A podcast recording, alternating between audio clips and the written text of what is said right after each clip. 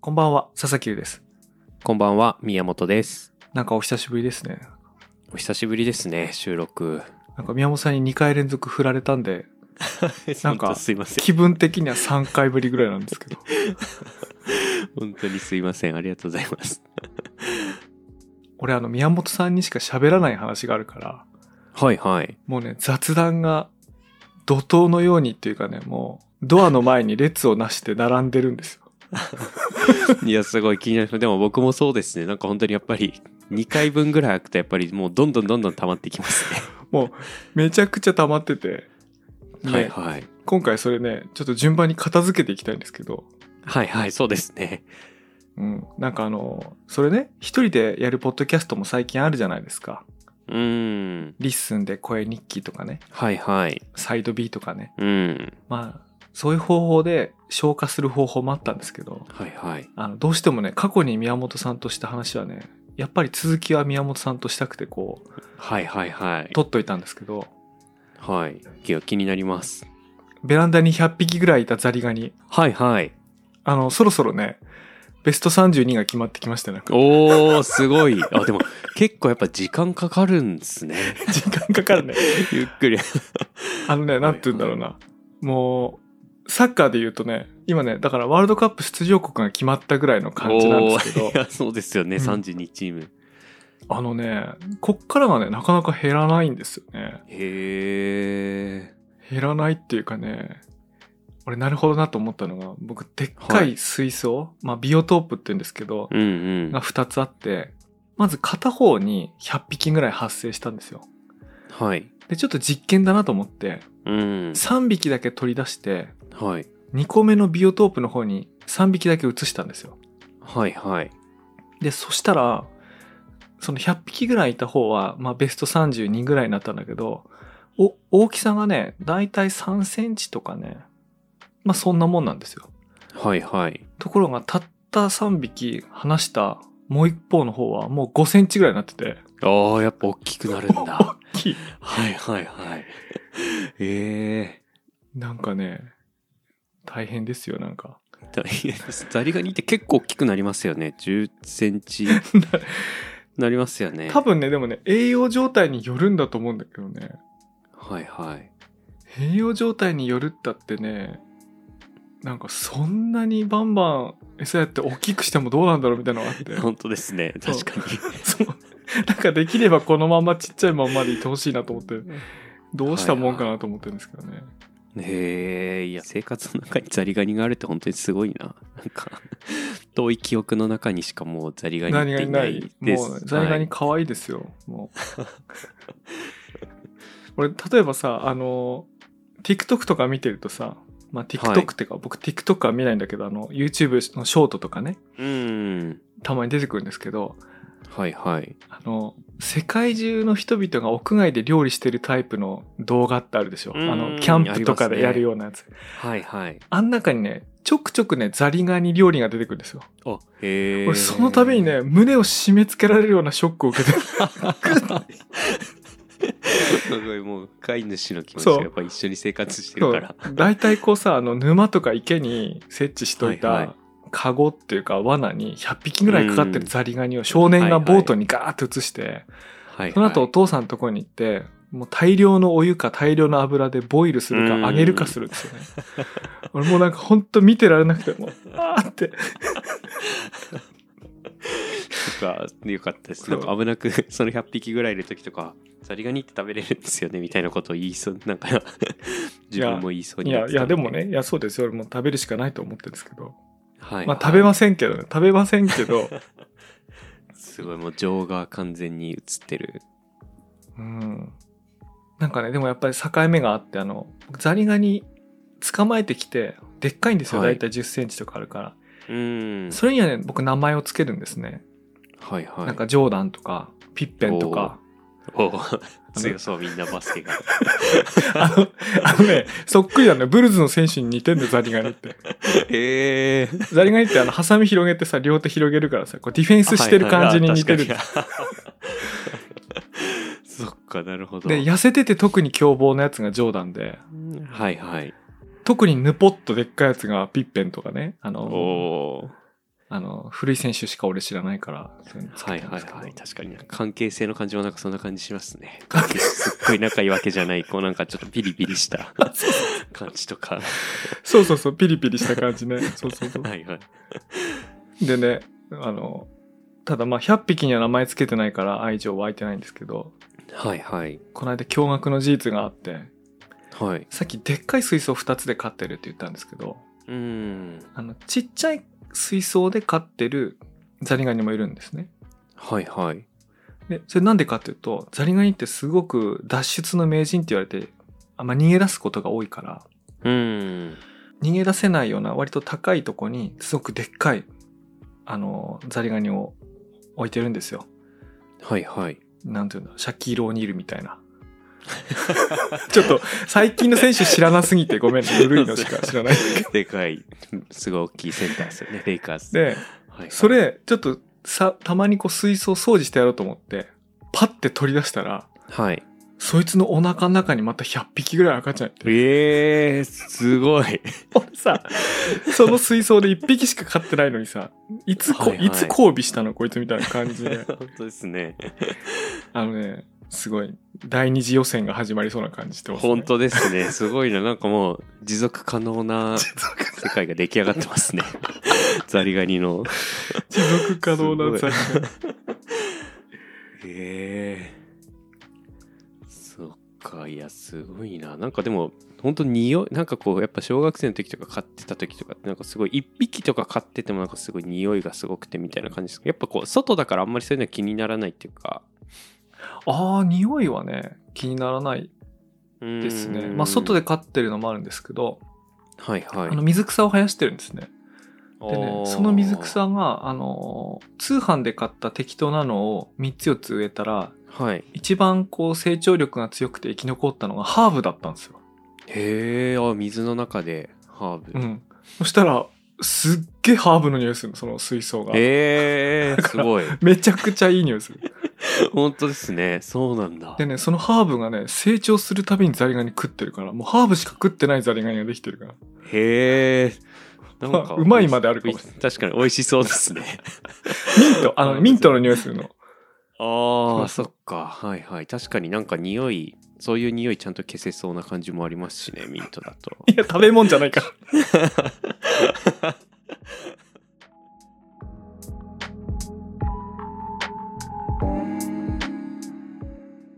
ところで、サニーは、もう、ま、どうなんですかすごいありがとうございます、うんあついにですね今日の10時に届くんですあ今日かサニーがあ、じゃはあいも今う、日届きますこの収録の後ですね。そうですこの収録の後に届く予定ですごい楽しみ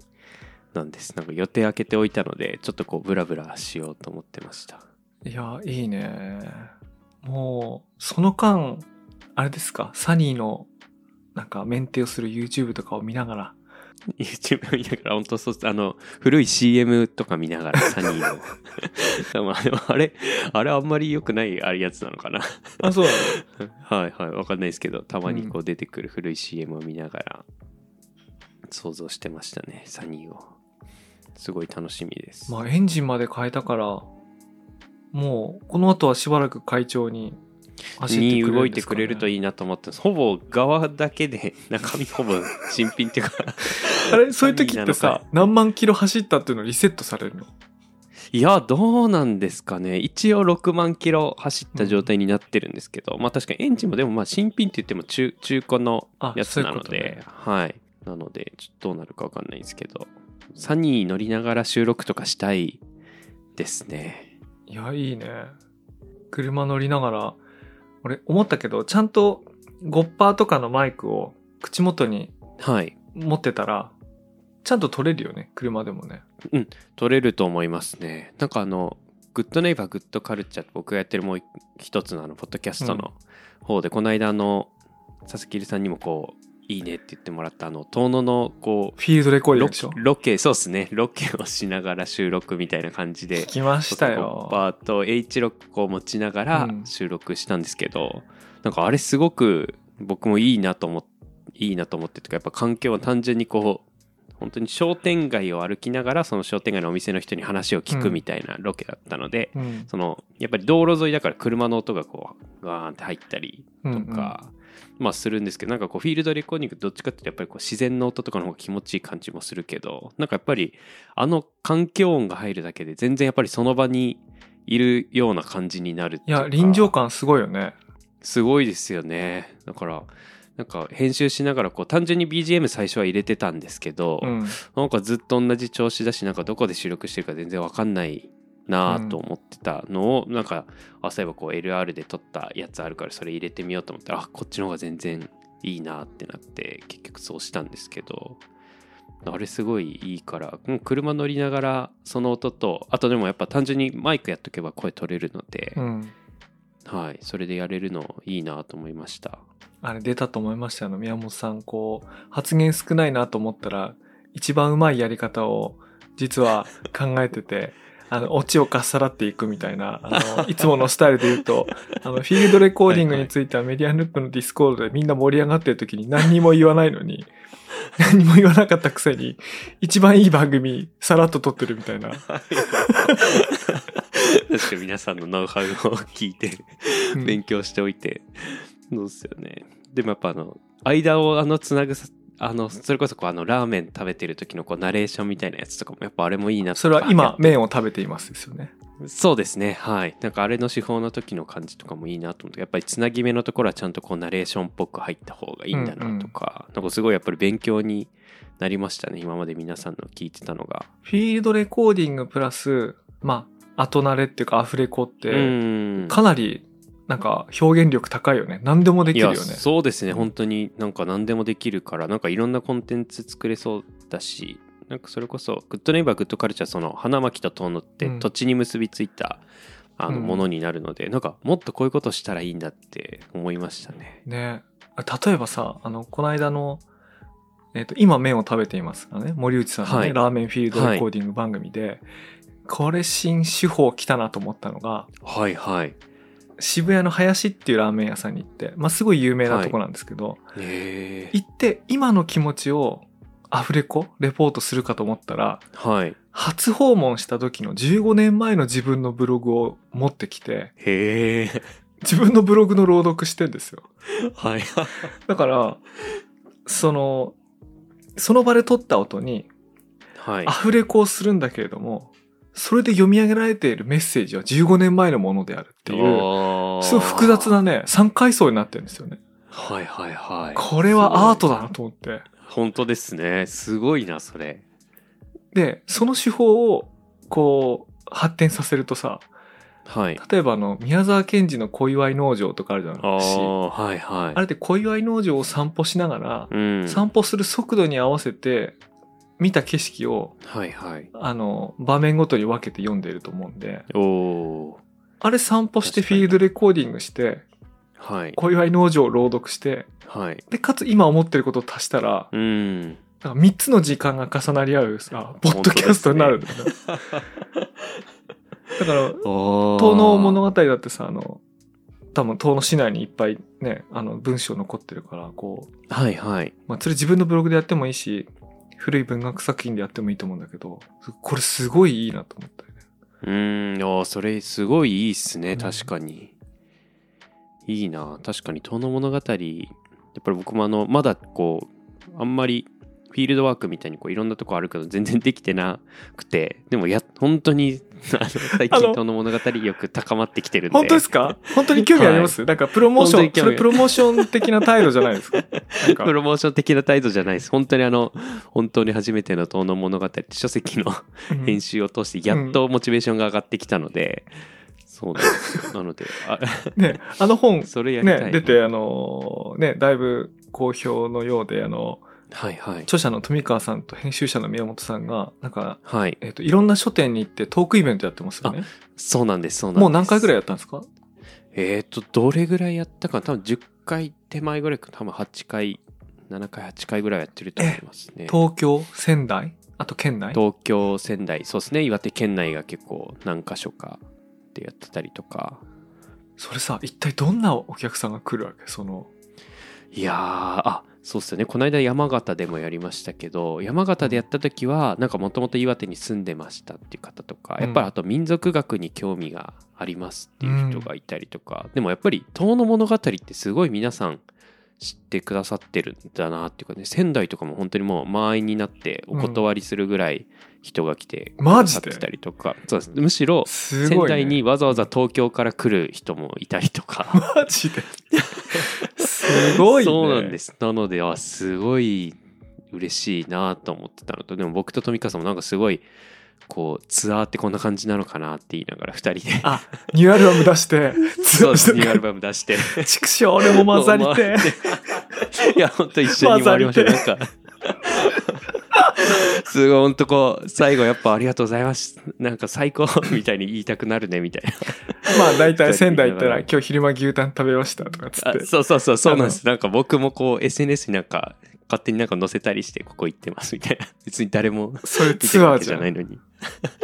せい、そうなんですせよいずんだとかいう、なんか、 なんかそういう感じの。そうなん ですよ。えー、すごいです楽ねし。いや、俺、そういえば、この間、えっ、と、東野のね、内田書店、はい。あの、柳田国夫が原稿用紙を買いに行ったっていう、昔からあはるいはいはい。内田書店の2階で、まあ、あそこね、いろんな文化イベントとかやるようになってますけども、うん僕も初めてやらせてもらいまして、はいはあい。の、鮭の背に乗った英雄の謎と、ほどぼら稲荷神社の秘密っていうのをややって、このメディアヌップでも、その、公演の様子そのままやったんですけど、いや、すぐ聞きました。で、はいはいあの、あの、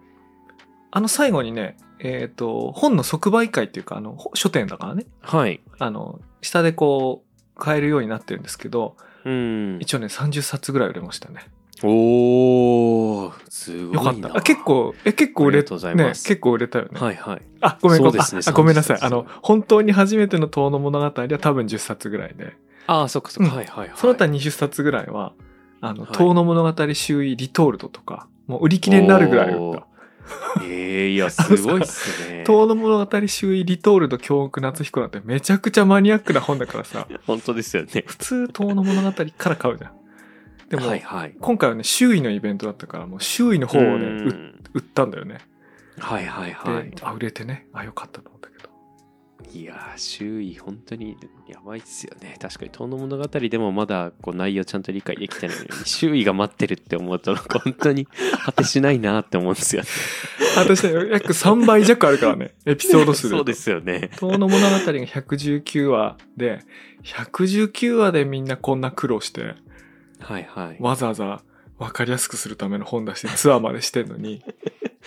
もう、もう3枚組アルバムみたいな感じだからね、もうなんいやか。そうですよねなんかあのその本当に初めての「遠の物語」を作った後に僕がこう祖母におばあちゃんにそれをうん。あのプレゼントしておばあちゃんがそれを読んだらすごいハマってくれて「遠野物語」のこう実際のものが読みたいって言ってくれたので、うん文庫本の「あの遠野物語」を渡したんですけどなんかそれを読み始めてたらなんかこれ全然終わらないんだけどって言っててなんかその文庫本に「あの遠野物語」と周囲がああ、そうだね。こう一緒に。に、はいなってるやつがあって、なのでこう119話で短いっていうので読んだのに、 なんか全然終わらないんだけどこれはどこまで続くのみたいなの言われてあもうそれは周囲に入ってるねみたいな話そをうだねしたんですけど、もうトータル言うと418話ぐらい読むことになそるかうでら。すよね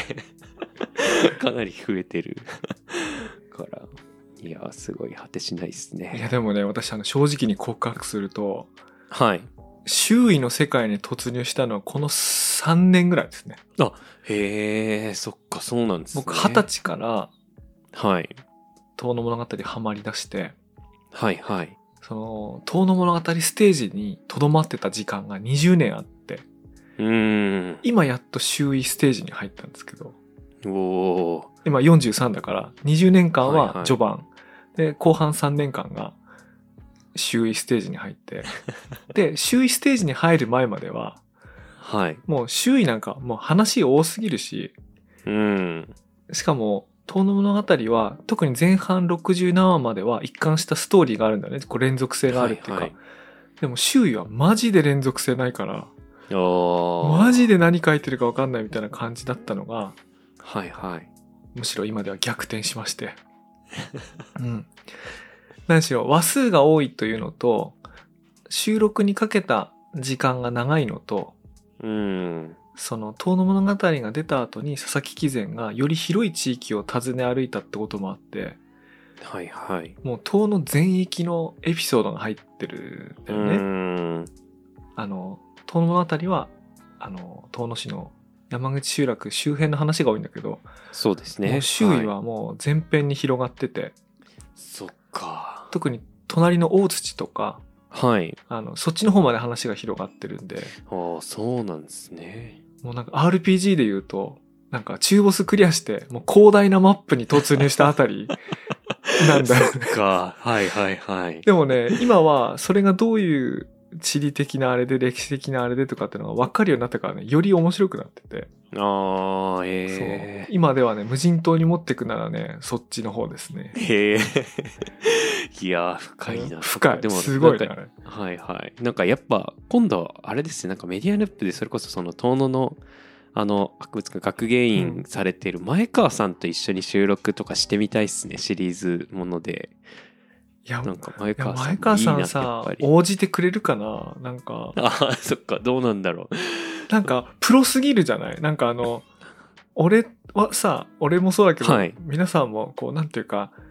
遊びでね、はい。なんか、ビーチでピチャピチャ遊んでるだけなんですよ。はい前川さん、はいは本物だから、 確かに、そっか。なんか、こういうのにお招きするっていうよりかは、なん、なんだろうな。こうほんと、スターを、スターを迎える感じ、これからそさっ。か、 確かにそうですね。 なんかメディアヌップに出てくれませんかみたいな。なんだよ、メディアヌップって、みたい な。そういう感じなんだよ、俺からしても。本当ですか。はい。なんかやっぱ最近僕やっぱこう前川さんが、あの遠野祭りうん。をこう遠野テレビって地元のあのケーブルテレビが見たあれのずっといや見ました見ましうた。 あれすごいっすよね。なんか本当にこうえっ、と遠野テレビが中継してるところを前川さんがずっとこう解説こうパレードですねいろんな郷土芸能団体がこう歩くところを前川さん解説して聞いて、なんかこの人本当にてか面白いなと思ってやっぱコンテンツとしてすごいいいと思って、ね、前川沙織さんは遠野博物館の学芸員さんで出身は遠野じゃないんだよね山形か何かだったのかな、うんうんうんでその学芸員さんを長くやられてるんですけどもなんて言うんだろうな例えばね僕すごいなと思うのが最近大ヒット連発してるでしょあの呪術展呪術呪術の話もすっごい面白いんですもよ、うね。ねあの呪術本当に展がね遠野博物館のあれがこうバズり散らかしててそうですね。もうなんか、ツイッターでバズってるのもそうだし、あの、えっ、と、パンフレットね。あの、はいパンフレッはトいが即売り切れるんだよね。いやーそっかそれはそう知らなかったです。そうなんですね。で、その、現地に行ってパンフレット買おうと思った人が、在庫切れになって、なんでだよってこうクレームが来ますよね。えーせっかくね、遠野まで旅行しに来て、呪術展見てきて、はいはい。呪符あのね、はいあの呪符すごいかっこいいんだよね。えで、それでこう増刷を決めて、増刷して、はいはいで増刷分もまたすぐ売り切れてみたいー、な。おー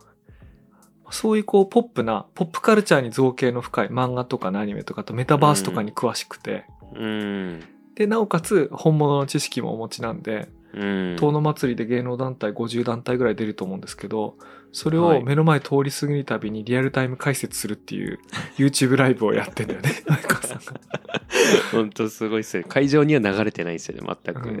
俺は遠野祭りはね、あの YouTube で見る方が面白いまであると思ってから い。やーそれ確かにあるかもしんないっすね。なんかすごいあのですごい面白い後から聞いた話で面白かったなと思ったのが、なんかそのあの僕もあの遠野祭り出てたんですよ、うんうんパレードの時は、うんうんあの地元のみこしうんうん団体のえっ、と六日町のみこしに一緒に出てたんですけど、六日町のみこしは前に七福神の服装をしたうんうん人たちが乗っていてその後ろでこうみこしをわっしょいわっしょいって言いながらこう歩いていくっていう感じなんですけど、なんか今年その六日町みこしその七福神を誰がやるかっていうのがちょっとこう結構こう問題問題というかこう私がやるっていうこう女性の多い方ちょっと年で齢問題になったとそうそうそうです女性の高齢の方がいたらまあちょっと若い男性の方も俺がやるみたいなうん。もう誰が乗るかみたいなのでこう結構こう揉めちゃったらしくてだからもう今年は七福神ないかもしれないみたいなもう喧嘩になるから ないかもしれないみたいなのが結構こ いいうね、小さくていいね。その遠野遠野の中でこうざわざわざわざわになってて、ああ七福神見れないんだってなったんですけど、まあ一人その本当にこうまあみこしでもこうリーダーの方がこう自分でも会社やられててそこにこう外国人の方がこううんうん技術、はい、研修みたいな形で働きに来てるんですけどこう結構ベトナムとかアジア系のこう外国人の方たちが来てて、もうその人がもうその人たちを乗せるってもう勝手に決めて、 でなのでこうベトナム人の方たちとかの女性がうん七福神の格好をしてうんうん当日出てきて、なのでマイカさんそれを知らなかったらしくて。うんうんなのでこうあ今年は七福神見れないかもしれないと思ってその解説席に座ってたらうん六日町のみこしが来た時になんかすっごいこうもううんうん見た目としてやっぱりこう外国人の方が七福神を乗って、でその後ろで今度はちゃんと地元の人たちがみこしをしてるなんかそのすごいこう平和的 解決うんがちゃんとできたんだっていうこととなくならなかったんだっていうことになんかもう本当オリンピックの開会式ぐらいすごい感動しましたってい う話を前川さんがしててああ確かにそうっすねみたいな感じだったんでそすけれどさなんかそれとなんかそ の伝統芸能の歴史とかいわれを解説するのみなら ず、あの今遠野の町で話題になっていいやるそうも揉め事含めて解説していそくうんだなんそうなんです。 これすごい本当に面白いなと思って。やばいな前川さんの話、本当に紹介したいというか、いっぱい残したいですね。そのその解説超面白いないいですよ俺ね。ねそこは見なかったんだけどそれすごい面白いね、はい なんかオリンピックの理念にあれしたようなこうスポーツを通じた世界平和みたいなそうなんですよ。六日町の本七福神を通じて、技能研修生、ベトナムな、 ベトナムからやってきた技能研修生と地域の人々が一体になって、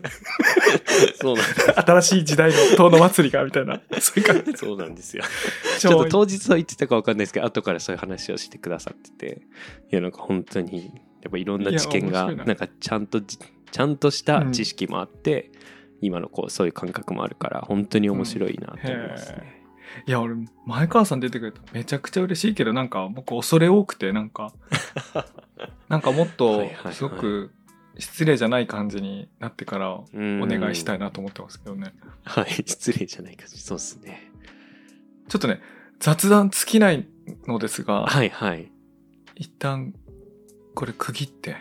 そうですね、区切って。あの後半に行きたいと思います。はい、はい。というわけで本日のお相手は佐々木瑠と、宮本でした。それではまた次回。お楽しみに。